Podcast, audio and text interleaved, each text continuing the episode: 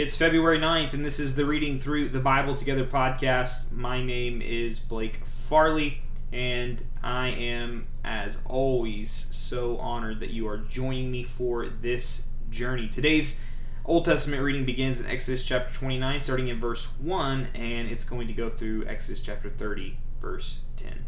29, verse 1 of Exodus this is the ceremony you must follow when you consecrate Aaron and his sons to serve me as priest.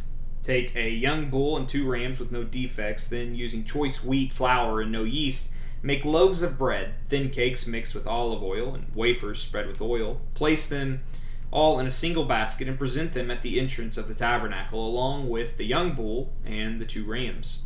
Present Aaron and his sons at the entrance of the temple, and wash them with water. Dress Aaron in his priestly garments, the tunic, the robe worn with the ephod, the ephod itself, and the chest piece. Then wrap the decorative sash of ephod around him, place the turban on his head, and fasten the sacred medallion to the turban. Then appoint him by then anoint him by pouring the anointing oil over his head.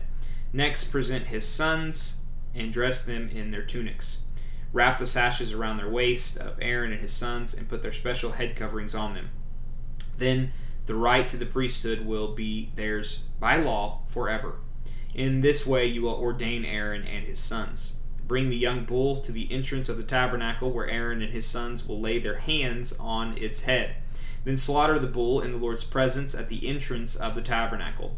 Put some of its blood on the horns of the altar with your finger and pour out the rest at the base of the altar. Take all the fat around the internal organs, the long lobe of the liver, and the two kidneys, and the fat around them, and burn it all on the altar. Then take the rest of the bull, including its hide, meat, and dung, and burn it outside the camp as a sin offering. Next, Aaron and his sons must lay their hands on the head of one of the rams, then slaughter the ram and splatter its blood against all sides of the altar. Cut the ram into pieces and wash off the internal organs and the legs. Set them alongside the head and the other pieces of the body. Then burn the entire animal on the altar. This is a burnt offering to the Lord. It is a pleasing aroma, a special gift presented to the Lord. Now, take the other ram and have Aaron and his sons lay their hands on its head. Then slaughter it. Apply some of its blood to the right earlobes of Aaron and his sons. Also put it on the thumbs of their right hands and the big toes of their right feet. Splatter the rest of the blood against all sides of the altar. Then take some of the blood from the altar and some of the anointing oil and sprinkle it on Aaron and his sons on and on their garments. In this way, they and their garments will be set apart as holy. Since this is the ram for the ordination of Aaron and his sons, Take the fat of the ram, including the fat of the broad tail, the fat around the internal organs, the long lobe of the liver, and the two kidneys and the fat around them, along with the right thigh. Then take one round loaf of bread, one thin cake mixed with olive oil, and one wafer from the basket of bread without yeast that was placed in the Lord's presence. Put all these in the hands of Aaron and his sons to be lifted up as a special offering to the Lord. Afterward, take the various breads from their hands and burn them on the altar along with the burnt offering. It is a pleasing aroma to the Lord and a special gift for him. Then take the breast of Aaron's ordination ram and lift it up in the Lord's presence as a special offering to him. Then keep it as your own portion. Set aside the portions of the ordination ram that belong to Aaron and his sons. This includes the breast and the thigh that were lift up, lifted up before the Lord as a special offering. In the future, Whenever the people of Israel lift up a peace offering, a portion of it must be set aside for Aaron and his descendants. This is their permanent right. It is a sacred offering from the Israelites to the Lord.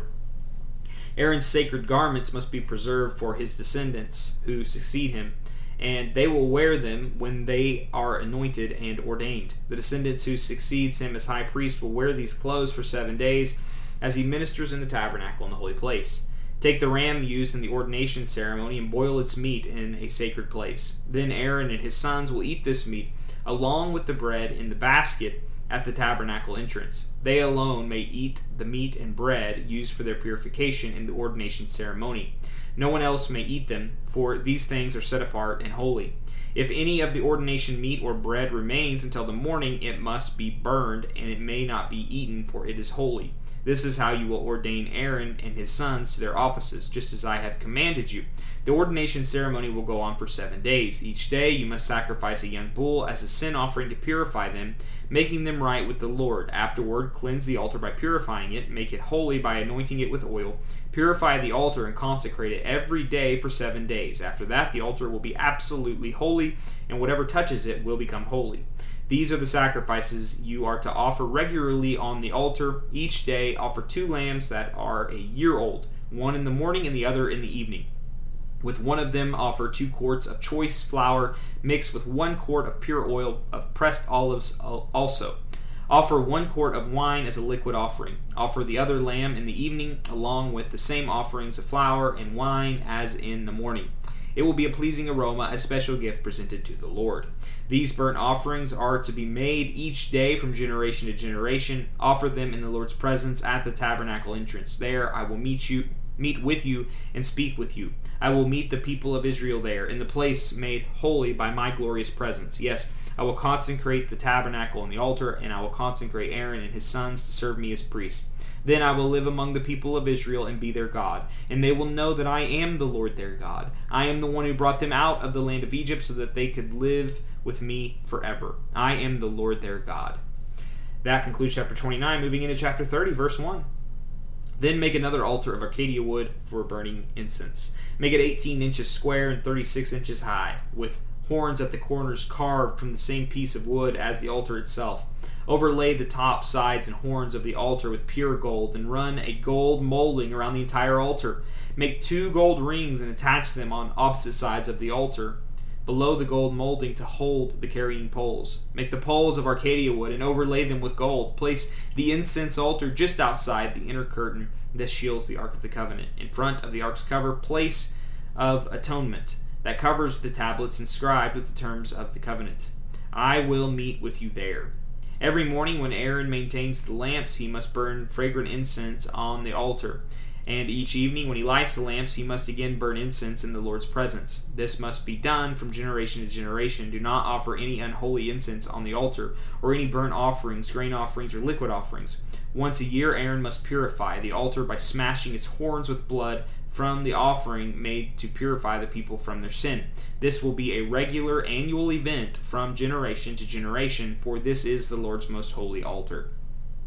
That concludes our Old Testament reading. Moving into the New Testament, Matthew chapter 26, verse 14 through 46. Then Judas Iscariot, one of the twelve disciples, went to the leading priests and asked, How much will you pay me to betray Jesus to you? And they gave him thirty pieces of silver. From that time on, Judas began looking for an opportunity to betray Jesus. On the first day of the festival of unleavened bread, the disciples came to Jesus and asked, Where do you want us to prepare a Passover meal for you? As you go into the city, he told them, you will see a certain man. Tell him, The teacher says, My time has come, and I will eat the Passover meal with my disciples at your house. So the disciples did as Jesus told them and prepared the Passover meal there.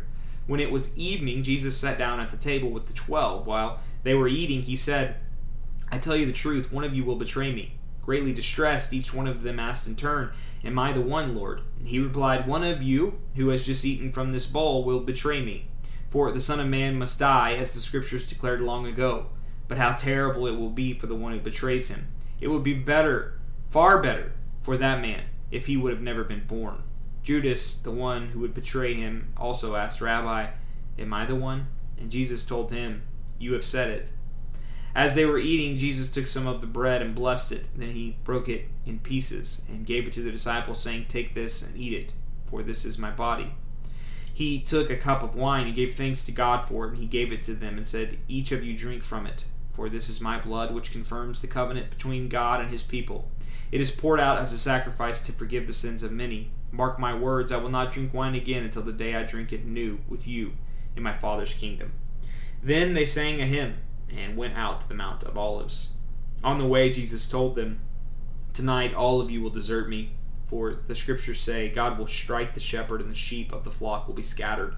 But after I have been raised from the dead, I will go ahead of you to Galilee and meet you there. Peter declared, Even if everyone else deserts you, I will never desert you. Jesus replied, I tell you the truth, Peter. This very night, before the rooster crows, you will deny me three times that you even know me. No, Peter insisted. Even if I have to die with you, I will never deny you. And all the other disciples vowed the same. Then Jesus went with them to the olive grove called Gethsemane, and he said, Sit here while I go over there to pray. He took Peter and Zebedee's two sons, James and John, and he became anguished and distressed. He told them, My soul is crushed with grief to the point of death. Stay here and keep watch with me. He went on a little farther and bowed with his face to the ground, praying, My Father, if it is possible, let this cup of suffering be taken away from me. Yet I want your will to be done, not mine. Then he returned to the disciples and found them asleep. He said to Peter, Couldn't you watch with me even one hour and keep watch and pray so that you will not give in to temptation? For the spirit is willing, but the body is weak. Then Jesus left them a second time and prayed, My Father, if this cup cannot be taken away unless I drink it, your will be done. When he returned to them again, he found them sleeping, for they couldn't keep their eyes open. So he went to pray a third time, saying the same thing again. Then he came to the disciples and said, Go ahead and sleep. Have your rest. But look, the time has come. The Son of Man is betrayed into the hands of sinners. Up, let's be going. Look, my betrayer is here.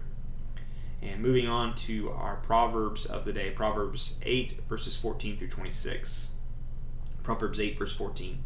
Common sense and success belong to me, insight and strength are mine. Because of me, kings reign and rulers make just decrees. Rulers lead with my help, and nobles make righteous judgments. I love all who love me. Those who search will surely find me. I have riches and honor, as well as enduring wealth and justice. My gifts are better than gold, even the purest gold. My wages are better than sterling silver. I walk in righteousness in the paths of justice.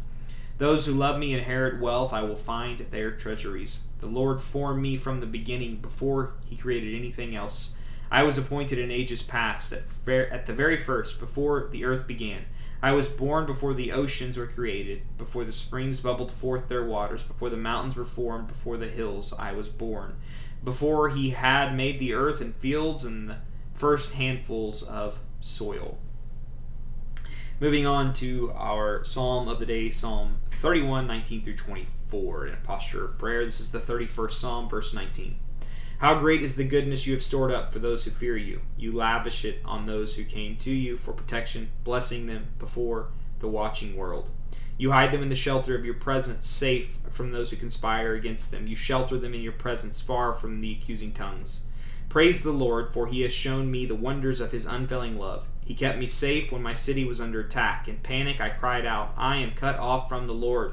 But you heard my cry for mercy and answered my call for help. Love the Lord, all you godly ones, for the Lord protects those who are loyal to him, but he harshly punishes the arrogant. So be strong and courageous, all you who put your hope in the Lord.